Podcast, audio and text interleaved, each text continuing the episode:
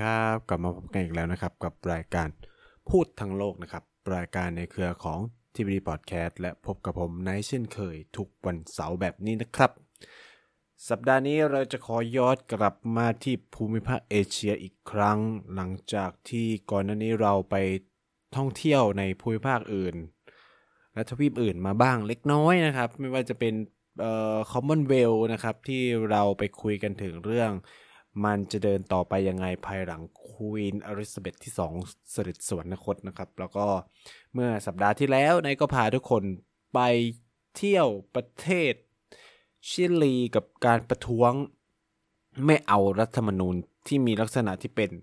ซ้ายจัดจนเกินไปนะครับ สัปดาห์นี้เนี่ยเราจะกลับมาที่เอเชีย แต่ว่ามันเป็นกระแสที่กำลังร้อนแรงมากๆนะครับ กับการประท้วงใน อิหร่านนะครับอ่าอิหร่านเป็นอีกหนึ่งประเทศที่น่าสนใจมากๆ แล้วก็ อยากจะมาเล่าให้ฟังหลายครั้ง จริง ๆ ยังไม่ได้แตะภูมิภาคตะวันออกกลางเลย หรือเอเชียตะวันตกเลยเท่าไหร่นะครับ อิหร่านอาจจะเป็นประเทศแรกด้วยซ้ำนะครับ ที่ไนท์จะมาชวนคุณผู้ฟังทุกคนคุยเกี่ยวกับ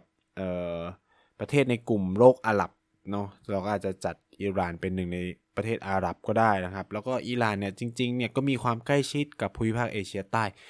มาก ๆ รวมถึงเอเชียกลางด้วยนะครับ คือเป็นจุดเชื่อมระหว่างเอเชียตะวันตกหรือตะวันออกกลางนะครับ เอเชียกลางแล้วก็เอเชียใต้ด้วยอิหร่านจึงมีความสำคัญมากๆ แล้วก็หลายๆประเทศเนี่ยก็เข้าไปลงทุนในอิหร่านที่สำคัญเนี่ยอิหร่านยังมีบทบาทในการเมืองระหว่างประเทศค่อนข้างมากนะครับ จนกระทั่ง โดยเฉพาะบทบาทในการต่อต้านสหรัฐอเมริกาเนาะก็ทำให้อิหร่านเป็นไม่กี่ประเทศบนโลกนะครับ ที่โดนสหรัฐอเมริกาแซงชั่นนะครับ ซึ่งจริงๆมันมีการปรับท่าทีความสัมพันธ์ระหว่างอิหร่านกับสหรัฐมาอย่าง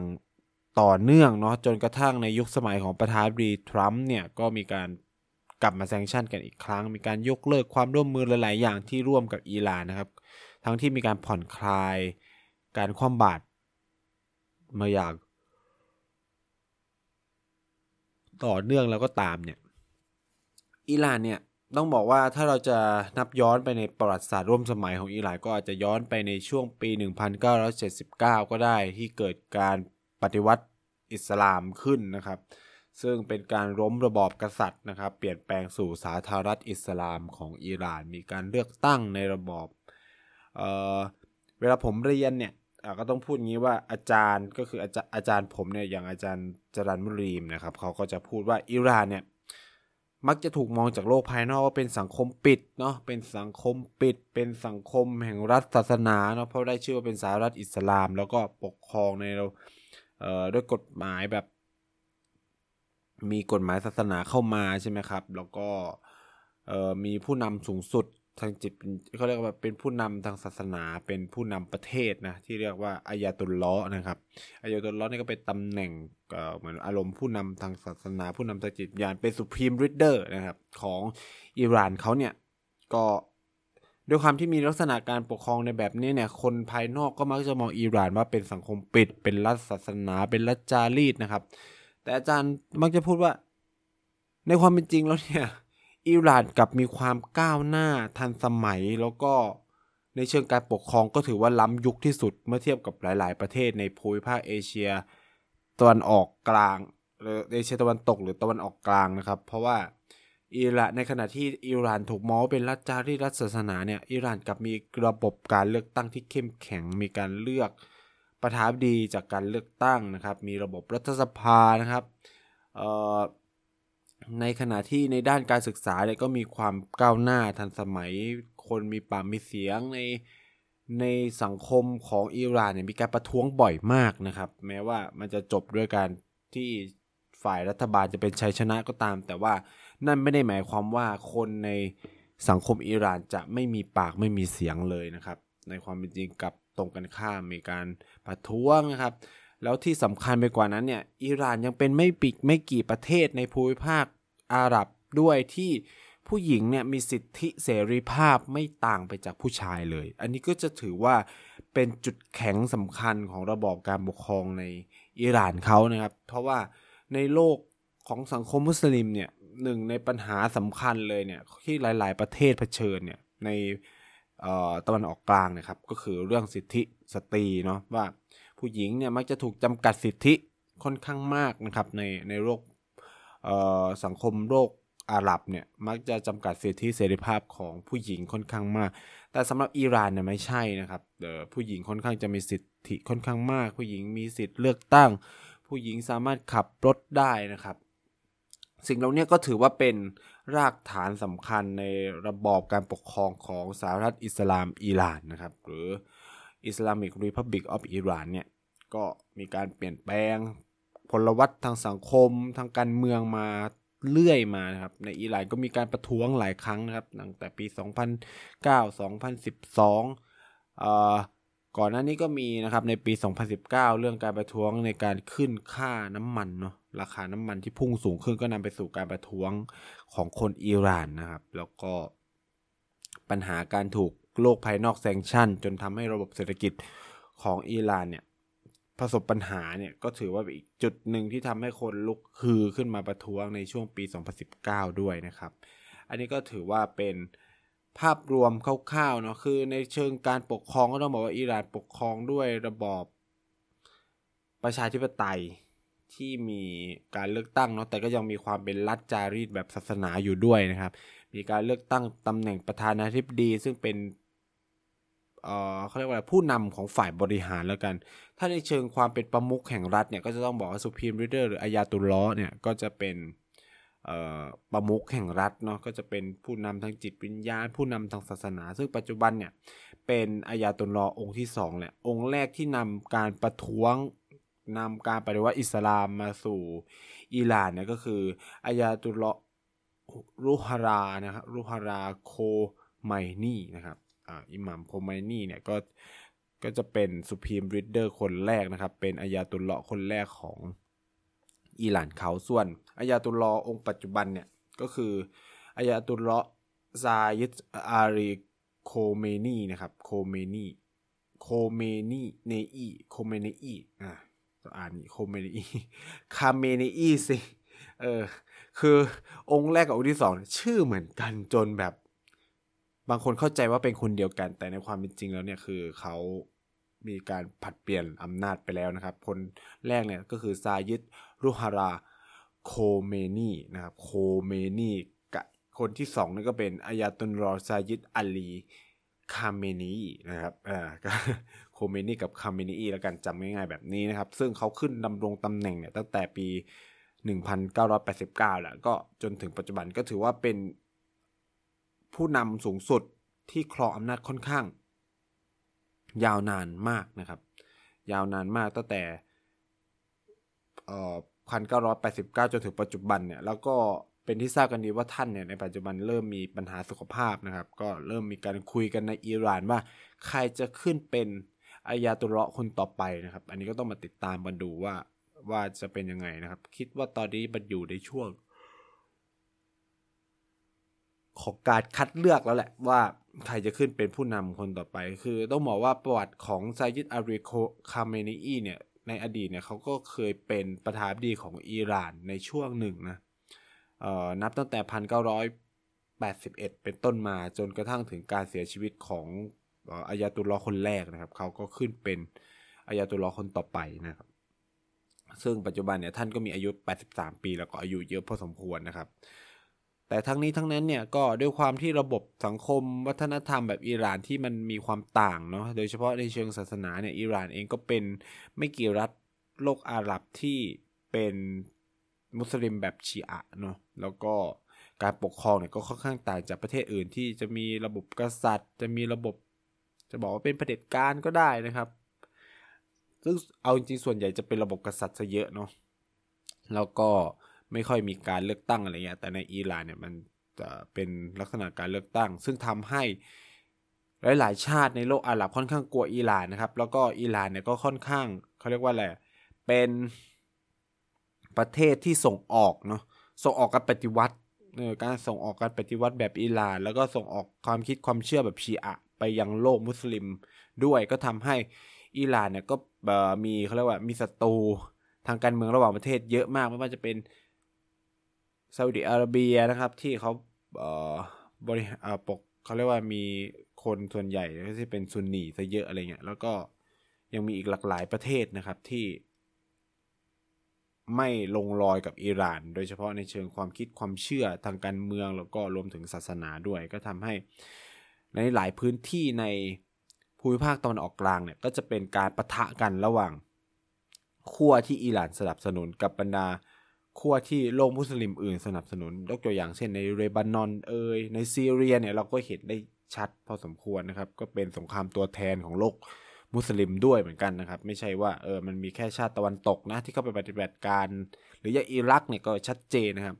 เอ่อว่ามีทั้งซาอุดิอาระเบียเข้าไป มีทั้งอิหร่านเข้าไปนะครับ ซึ่งอย่างที่เราทราบกันดีเมื่อหลายปีก่อนก็มีการสังหารผู้นำ ทางการทหารของอิหร่านเขาใช่ไหมครับ โดยสหรัฐอเมริกา อันนี้ก็เป็นตัวอย่างที่ชัดเจนว่าอิหร่านก็ปฏิบัติกิจกรรมทางการเมืองแล้วการสงครามในต่างประเทศด้วย โดยเฉพาะการเข้าไปขยายอิทธิพลของตัวเองในภูมิภาคตะวันออกกลางเนี่ยอันนี้ก็จะเป็นลักษณะในยะเชิงความสัมพันธ์ระหว่างประเทศของอิหร่านนะครับ ที่มีบทบาทต่อเวทีโลก แล้วก็มีบทบาทต่อภูมิภาคตะวันออกกลางด้วยนะครับ แต่ว่าที่วันนี้เนี่ย ที่ไนท์จะมาชวนคุณผู้ฟังคุย แล้วก็ทำไมถึงมาหยิบอิหร่านขึ้นมานะครับ หลังจากที่เออก็ออกไปนอกภูมิภาคเอเชียแล้วก็คือว่าตอนนี้ครับมันมีเหตุการณ์ประท้วงใหญ่มากในอิหร่านที่ทำให้มีคนเสียชีวิตเนี่ยมากกว่า 10 คนและตามการรายงานของหลาย ๆสำนักนะครับรายงานของฝั่งรัฐบาลก็อาจจะตัวเลขก็ยังไม่ถึง 10เนาะแต่ว่าจากบรรดาสำนักข่าวอิสระทั้งหลาย หรือแม้กระทั่ง NGO หรือ ฝ่ายหลาย ๆ ฝ่ายเนี่ยก็มีรายงานตัวเลขว่ามันเกิน 10 คนขึ้นไปแล้วนะครับ ในการประท้วงครั้งนี้นะครับ ซึ่งมีความน่าสนใจของการของจุดเริ่มต้นมาก ๆ นะครับ ย้อนไปจริง ๆ ก็คือน่าจะเป็นสัปดาห์ที่แล้วนะครับ ในในช่วงประมาณวันที่วันศุกร์ที่ 16 เนี่ย มันก็เริ่มมีการประท้วงใหญ่ในอิหร่านเขาซึ่งที่ไปที่มามันเริ่มต้นจาก ผู้หญิงคนหนึ่งเนาะที่ชื่อว่ามาซาอาร์เมนีนะครับคนเธอเนี่ยก็ต้องบอกว่าเดินทางเป็นคนที่เกิดในแคว้นนะครับเคอร์ดิสถานของอิหร่าน แล้วก็เดินทางกับครอบครัว เพื่อจะไปยังกรุงเตหะรานเมืองหลวงของอิหร่าน อาจจะไปทำธุระอะไรสักอย่างเลยครับ ก็ตามรายงานก็มีการระบุว่าเเธอเนี่ยก็ไม่ได้สวมฮิญาบ ก็คือผ้าคลุมผมนะผมก็พูดง่ายๆ แล้วกันคือผ้าคลุมผมของผู้หญิงในศาสนาอิสลามเนี่ยก็ไม่ได้สวมผ้าคลุมผมนะครับ ซึ่งตามกฎหมายของอิหร่านเนี่ยถือว่ามีความผิดเนาะจริงๆเนี่ยกฎหมายเรื่องการคุมผ้าคลุมผมของอิหร่านเนี่ยมีมาตั้งแต่ยุคตั้งแต่ปฏิวัติรัฐอิสลามนี่ยตั้งแต่ปี 1979 เป็นต้นมาเนี่ยก็มีกฎหมายนี้ แต่ว่ามันก็ไม่ได้แบบเขาเรียกว่าอะไรเข้มงวด ขนาดนั้นใช้คำนี้ว่ามันไม่ได้เข้มงวด มันมีลักษณะที่แบบเออมันหยวนหยวนกันได้ มันคุยกันได้ หรือแบบมันเป็นความผิดไม่ได้ใหญ่มากขนาดนั้นนะครับ จนกระทั่งการขึ้นมามีอำนาจของประธานวิธีคนใหม่ หรือคนปัจจุบันเนี่ยคุณอิบรอฮิมราซิลีนะครับอาจจะมาโรสเซนก็ได้หรือฮาราฮิมีเออคือประธานวิธีคนปัจจุบันเนี่ยต้องเรียกว่าเป็นคนที่มีความ คุณอิบราฮิมไรซี่นะครับเป็นเขาเรียกว่าเป็นผู้นำคนใหม่คนล่าสุดของอิหร่าน แล้วก็ได้ชื่อว่าเป็นหนึ่งใน ผู้นำอิหร่านที่มีความอนุรักษ์นิยมสูงมาก คือเป็นประธานดีสายอนุรักษ์นิยม แล้วเขาก็ขึ้นมาจากกระแสอนุรักษ์นิยมภายในอิหร่าน หลังจากว่าหลาย ๆ คนก่อนอันนี้เนี่ยประธานดีมีความเปิดกว้างมากนะครับ แล้วก็มันนำพา อิหร่านสู่ยุคสมัยใหม่ใหม่ก็คือมีความเขาเรียกมีความเป็นทันสมัยโมเดิร์นแล้วก็ก่อนหน้านี้เนี่ย มันจะมีช่วงหนึ่งที่อิหร่านเอ่อได้รับการผ่อนคลายการคว่ำบาตรจากสหรัฐอเมริกา มันก็ทำให้กระแสโลกตะวันตกเนี่ยหลั่งไหลเข้าไปในอิหร่านมากขึ้นนะครับ การขึ้นมาของอิบราฮิมไรซี่เนี่ยก็เปลี่ยนแปลงเขาเรียกว่าสถานการณ์ทางสังคมการเมือง แล้วก็เศรษฐกิจของอิหร่านครั้งใหญ่เลยนะครับ ก็หนึ่งในนั้นเนี่ยก็คือการกลับมาเข้มงวดกับกฎทางศาสนามากยิ่งขึ้นภายในอิหร่านนะครับหนึ่งในนั้นเนี่ยก็คือเรื่องการคุมผ้าพุมผมนะคือเมื่อไม่นานมานี้เนี่ยอิบราฮิมไรซีซึ่งเป็นประธานาธิบดีของอิหร่านเนี่ยก็มีการลงนามในกฎหมายบังคับใช้ให้เข่งครัดกับการ ปฏิบัติตนทางศาสนามากขึ้น ซึ่งอันเนี้ยก็คือรวมถึงการคุมผ้าพุมผ้าคลุมผมหรือฮิญาบด้วยนะครับ ในในกลุ่มผู้หญิงนะครับ ซึ่งอันนี้แหละก็กลายเป็นจุดเริ่มต้นนะครับ เพราะว่าอิหร่านเนี่ยเขาจะมีสิ่งที่เรียกว่าตำรวจศีลธรรมอ่าตำรวจศีลธรรมเนี่ยก็คล้ายกับจะแบบก็จะมีลักษณะที่เป็นน่าจะเป็นผู้นำเป็นคน ก็อาจจะเป็นแบบคนเป็นหน่วยงานทางด้านตำรวจเนี่ยแหละ แต่ว่ามีหน้าที่ในการกำกับเรื่องศีลธรรมก็คือ คุณปฏิบัติตามหลักศาสนาไหมแอบดื่มเหล้าไหมแอบกินหมูไหมหรือว่าอะไรที่เป็นข้อห้ามทางศาสนาแหละก็คนพวกนี้ก็จะมีหน้าที่มาสอดส่องประชาชนนะครับ ว่าทำผิดกฎพวกนี้ไหม ซึ่งแน่นอนครับคือตำรวจทางศีลธรรมเนี่ยอาจจะไม่ได้มีเออคือคือแบบไม่ได้มีคือคือการทำผิดศีลธรรม ก็อาจจะไม่ได้มีโทษถึงตายถูกไหมครับ คืออาจจะไปบำเพ็ญประโยชน์ไปให้ศึกษาศาสนาใหม่ หรือให้เขาเรียกว่าประพฤติปฏิบัติตนเอาไปปรับทัศนคติอะใช้คำนี้แล้วกัน อาจจะถูกปรับทัศนคติ ซึ่งสิ่งมันเกิดขึ้นเมื่อกลางเดือนกันยายนที่ผ่านมาเนี่ยก็คือว่ามาซาอามินี่เนี่ยหรือคุณเอ่อคุณอามินี่เนี่ยเธอก็อย่างที่บอกคือมากับครอบครัวมายังกรุงเตหะราน แล้วก็ปรากฏว่า เธอไม่ได้สวมพิยาบ ตำรวจศีลธรรมอะพบว่า เธอไม่ได้สวมฮิญาบ ซึ่งตำรวจเนี่ยก็บอกกับครอบครัวว่าจะขอเอาเธอเนี่ยไปอบรมนะเข้าอบรมเข้ารับอบรม ก็คือจริงๆ คือมันไม่ได้มีความผิดอะไรร้ายแรงขนาดนั้น คิดสภาพว่าบางทีคนมันก็ลืมหรืออะไรเงี้ยโดยเฉพาะคนรุ่นใหม่เนาะเธอก็อายุแบบเด็กๆเองที่สิบสองปีแล้วก็อาจจะเป็นแบบเพิ่ง ใกล้จะจบอ่าเป็นเด็กนักศึกษาที่ใกล้จะจบนะครับเพิ่งนักศึกษาเขาจะมีความคิดในแบบของเขาว่า เออทำไมเรื่องหัวของตัวเองทำไมถึงต้องมาคุมอะไรประมาณนี้เนาะแต่โอเคผมพูดแบบนั้นไม่ได้ครับ มันเป็นประเด็นทางศาสนาด้วยนะครับ มันก็อาจจะมีข้อกำหนดอะไรในศาสนาของเขาอ่าเกิดขึ้นก็คือตำรวจก็เชิญตัวเธอไปด้วยนะครับ แล้วก็บอกว่าอะขออตามรายงานเนาะตามรายงานก็บอกว่าเออจะเอาตัวไปอบรมอีก ไม่กี่ชั่วโมงก็ปล่อยตัวออกมาอะไรประมาณนี้แต่ว่าสิ่งที่มันเกิดขึ้นเนี่ยมันสุดจะคาดคิดสำหรับครอบครัวก็คือว่า เธอกลับมาด้วยร่างที่โคม่าก็คือน็อกมาเลยอะ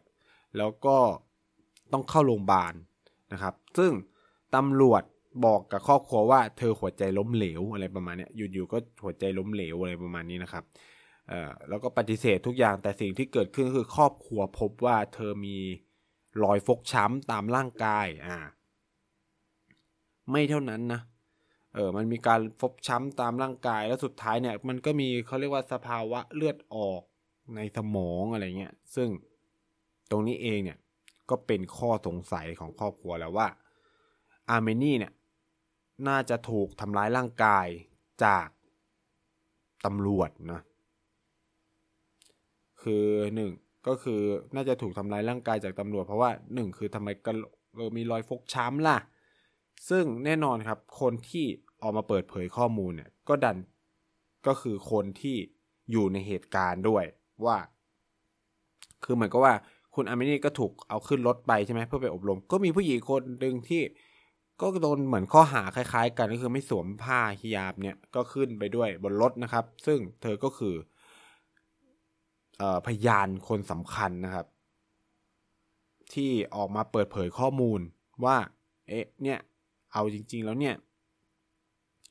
อาร์มินีเนี่ยถูกทำร้ายนะ ซึ่งพยานคนนี้ชื่อราฮิมีนะครับราฮิมีเนี่ยก็บอกว่าเออเธอเห็นตำรวจศิลธรรมเนี่ยสองคนเนี่ย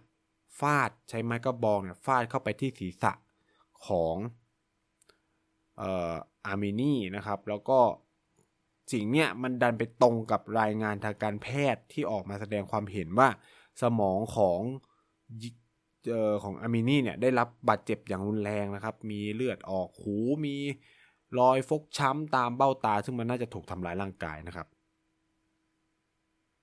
สิ่งที่เกิดขึ้นก็คือก็มีมือดีนะเป็นมือดีเป็นผู้เชี่ยวชาญทางด้านระบบคอมพิวเตอร์ หรือเพอๆผมว่าก็เป็นคือพวกหมอที่อยู่ในโรงพยาบาลนั่นแหละ ก็คือมีการเจาะระบบของโรงพยาบาล แล้วก็เอาข้อมูลทางการแพทย์ ออกมาเผยแพร่สู่สาธารณะนะครับ ซึ่งสิ่งที่มันพบก็คือกระโหลกศีรษะของอาร์เมนีมันแตกแบบแตกใหญ่มาก แล้วก็เกิดสภาวะเลือดออกมันมีการบทวิเคราะห์ทางการแพทย์เลยว่าเลือดออกในสมองนะ มีสมองบวมอะไรเงี้ย ซึ่งไอรายงานพวกนี้มันถูกปิดโดยรัฐนะครับ ในขณะที่ตำรวจเนี่ยก็ไม่ยอมรับว่า มีการใช้การรุนความรุนแรงนะครับ คือตำรวจระบุว่าเธอหัวใจล้มเหลว แล้วก็มีความพยายามช่วยหลาย ๆ อย่างแล้วเพื่อยื้อชีวิตอาร์มินีแต่ว่ามันไปโชคร้ายที่เธอมาเสียชีวิตอะไรประมาณ ก็คือไม่มีความรับผิดชอบใด ๆ ทั้งสิ้นเลยนะครับ พอมันข่าวเรื่องเนี้ยมันกระจายออกไปตั้งแต่ช่วงวันพฤหัสช่วงวันศุกร์นะครับ สิ่งที่มันเกิดขึ้นก็คือเดือดครับพี่น้อง คน หลายคนก็ไม่พอใจกับสิ่งที่มันเกิดขึ้น จริง ๆ มันผมคิดว่ามันเป็นความสั่งสมมามาเกือบปีและหลังการขึ้นมาของประธานาธิบดีคนใหม่ที่มีความอนุรักษ์นิยมสูง เริ่มมีการคุมเข้มเข้มงวด คือมันแบบเป็นอารมณ์ที่ความรู้สึกที่ว่าเอ๊ะทำไมต้องมายุ่งกับ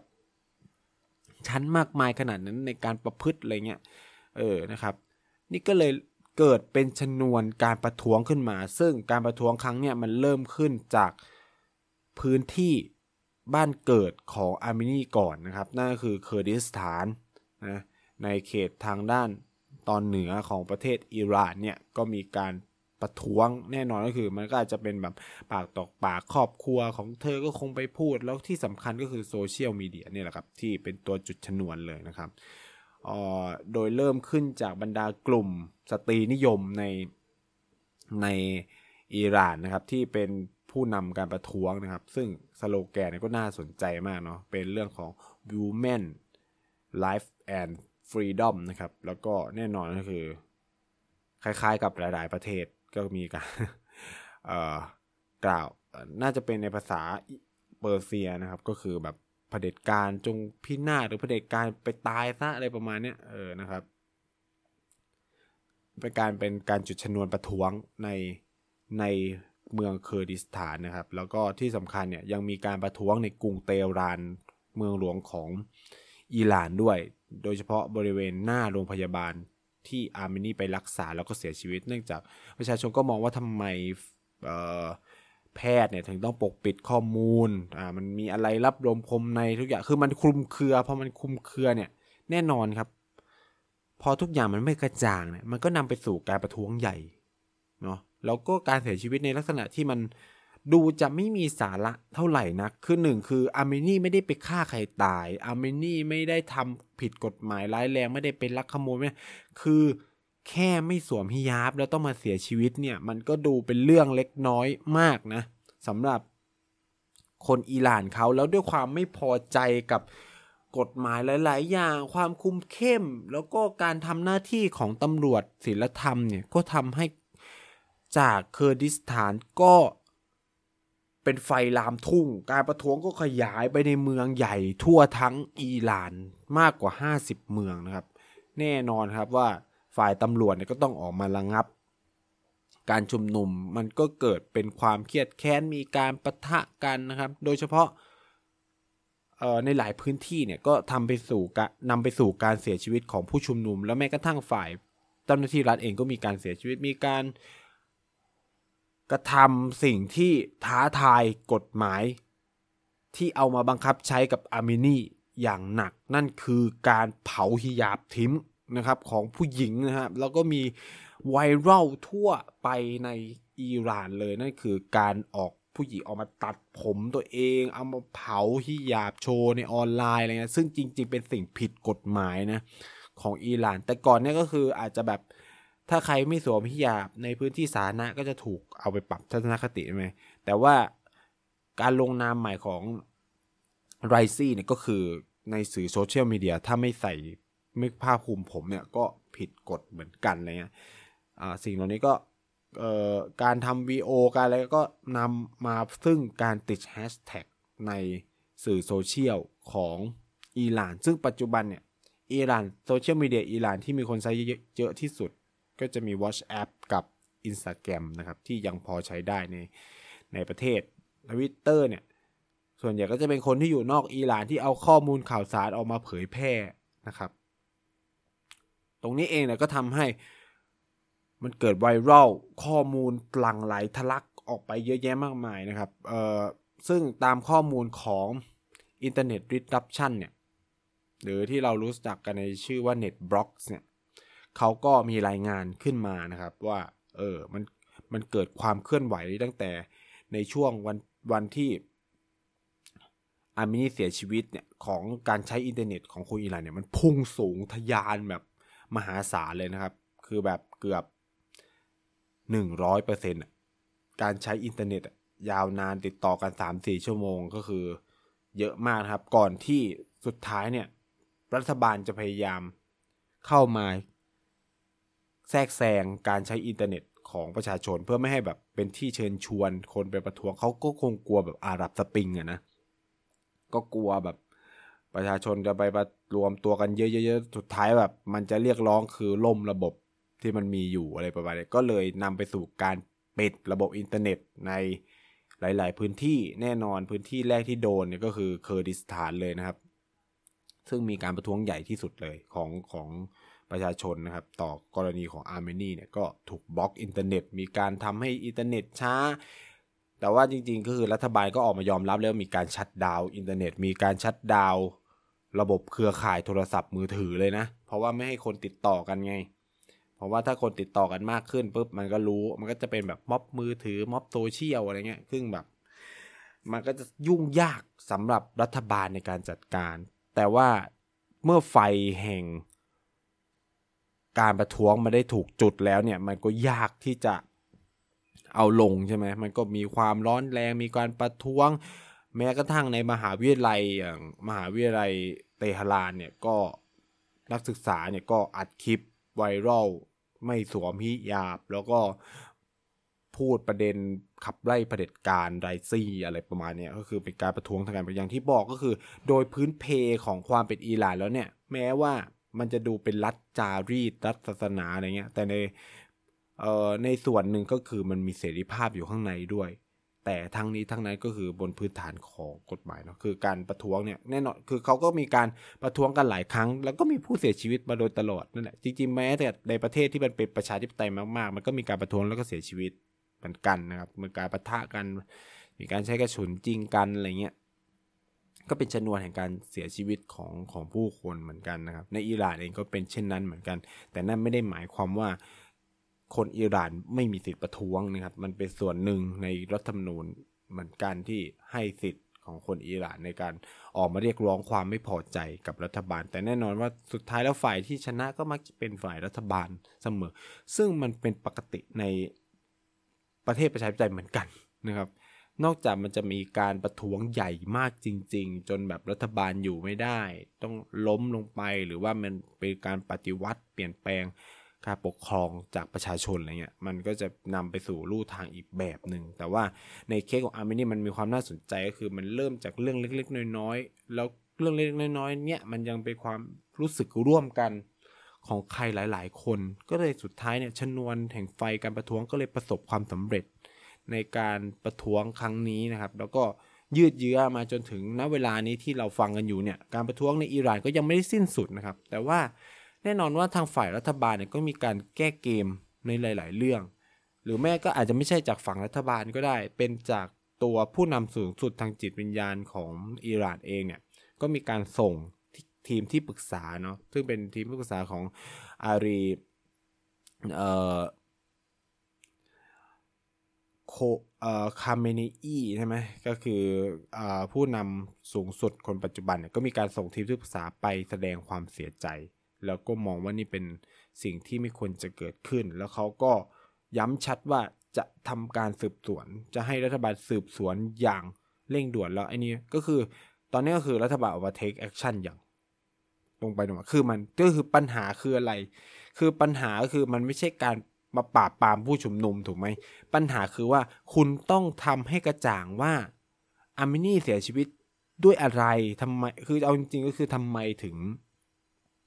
ยังคงคนก็คือทำไมถึงปกป้องอิตำรวจศาสนาพวกนี้อยู่อะไรเงี้ยทั้งที่มันทำผิดนะ คือโอเคแหละ ถ้าเรื่องมันจะไม่เกิดขึ้นเลย ถ้าอามินี่ถูกไปแค่อบรมตามกฎหมายจริง ๆ แล้วก็ถูกปล่อยตัวออกมา ก็กลับมาสวมฮิญาบ มันก็คือมีเคสแบบนี้ก่อนหน้านี้ก็คือมีเออเป็นนักเขียนคนสำคัญเนาะของอิหร่านเขาก็คือไม่ได้สวมฮิญาบแบบนี้ก็สุดท้ายก็ไปถูกปรับทัศนคติแล้วก็ต้องมา เขาเรียกว่าอะไรถูกนำมาเขาเรียกว่ากล่าวขอโทษต่อที่สาธารณะในรายการทีวี มาสารภาพบาปสารภาพผิดอะไรประมาณนี้นะครับ ว่าเออตัวเองทำผิดไปทั้งที่ตัวเองเป็นอะไรเงี้ย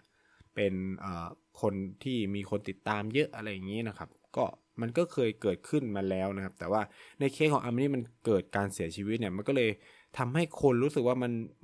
มันเกินไป กับเรื่องแค่ว่าไม่ไม่ได้สวมฮิญาบแล้วต้องมาเสียชีวิตถูกไหมครับ มัน คือสิ่งเหล่านี้แล้วแล้วมันก็บอกว่าแล้วนี่มันคือการกดขี่ผู้หญิงหรือเปล่าอะไรเงี้ยครับ อ่า ซึ่งตรงนี้เองก็เลยกลายเป็นปัญหาที่ตามมานะครับ และแน่นอนก็คือว่าสิ่งที่มันกำลังเกิดขึ้นในอิหร่านเนี่ยมันเป็นผลโดยตรงเลยจากกระแสโลกตะวันตกที่มันหลั่งไหลเข้าไปในอิหร่าน การมองเห็นเรื่องสิทธิเสรีภาพ ความเรื่องสิทธิสตรีเอ่ยอะไรเงี้ยครับ ตรงนี้เองเนี่ยมันก็มีความ ภาพสะท้อนที่สำคัญจากการประท้วงในครั้งนี้ของอิหร่านด้วยนะครับ ซึ่งปัจจุบันเนี่ยมันก็ดูทีท่าว่ายังไม่เห็นทางออกว่าท้ายที่สุดแล้วเนี่ยการไปท้วงในอิหร่านเนี่ยมันจะจบลงยังไง แต่สิ่งที่เราเห็นนี่ก็คือแบบเพื่อนหญิงพลังหญิงเนาะผู้หญิงในอิหร่านเนี่ยออกมาส่งเสียงเยอะมาก เป็นประวัติศาสตร์ เลยก็ว่าได้นะครับ คือแบบออกมาประท้วง คือเป็นความกล้าขั้นสุดของผู้หญิงในอิหร่านเขาด้วยนะครับ ตรงนี้เองเนี่ย เออก็เรียกได้ว่ามันถือเป็น movement เป็นความเคลื่อนไหวใหม่ ๆ ที่เราจะได้เห็นในในประเทศสหรัฐอิสลามอิหร่านนี้ด้วยนะครับอะสำหรับสัปดาห์นี้รายการผู้โลกทั้งโลกก็ประมาณนี้แล้วกันนะครับ สัปดาห์หน้าเราจะมาคุยเรื่องอะไรก็ฝากติดตามด้วยยังไง สัปดาห์นี้ลาไปก่อน สวัสดีนะครับ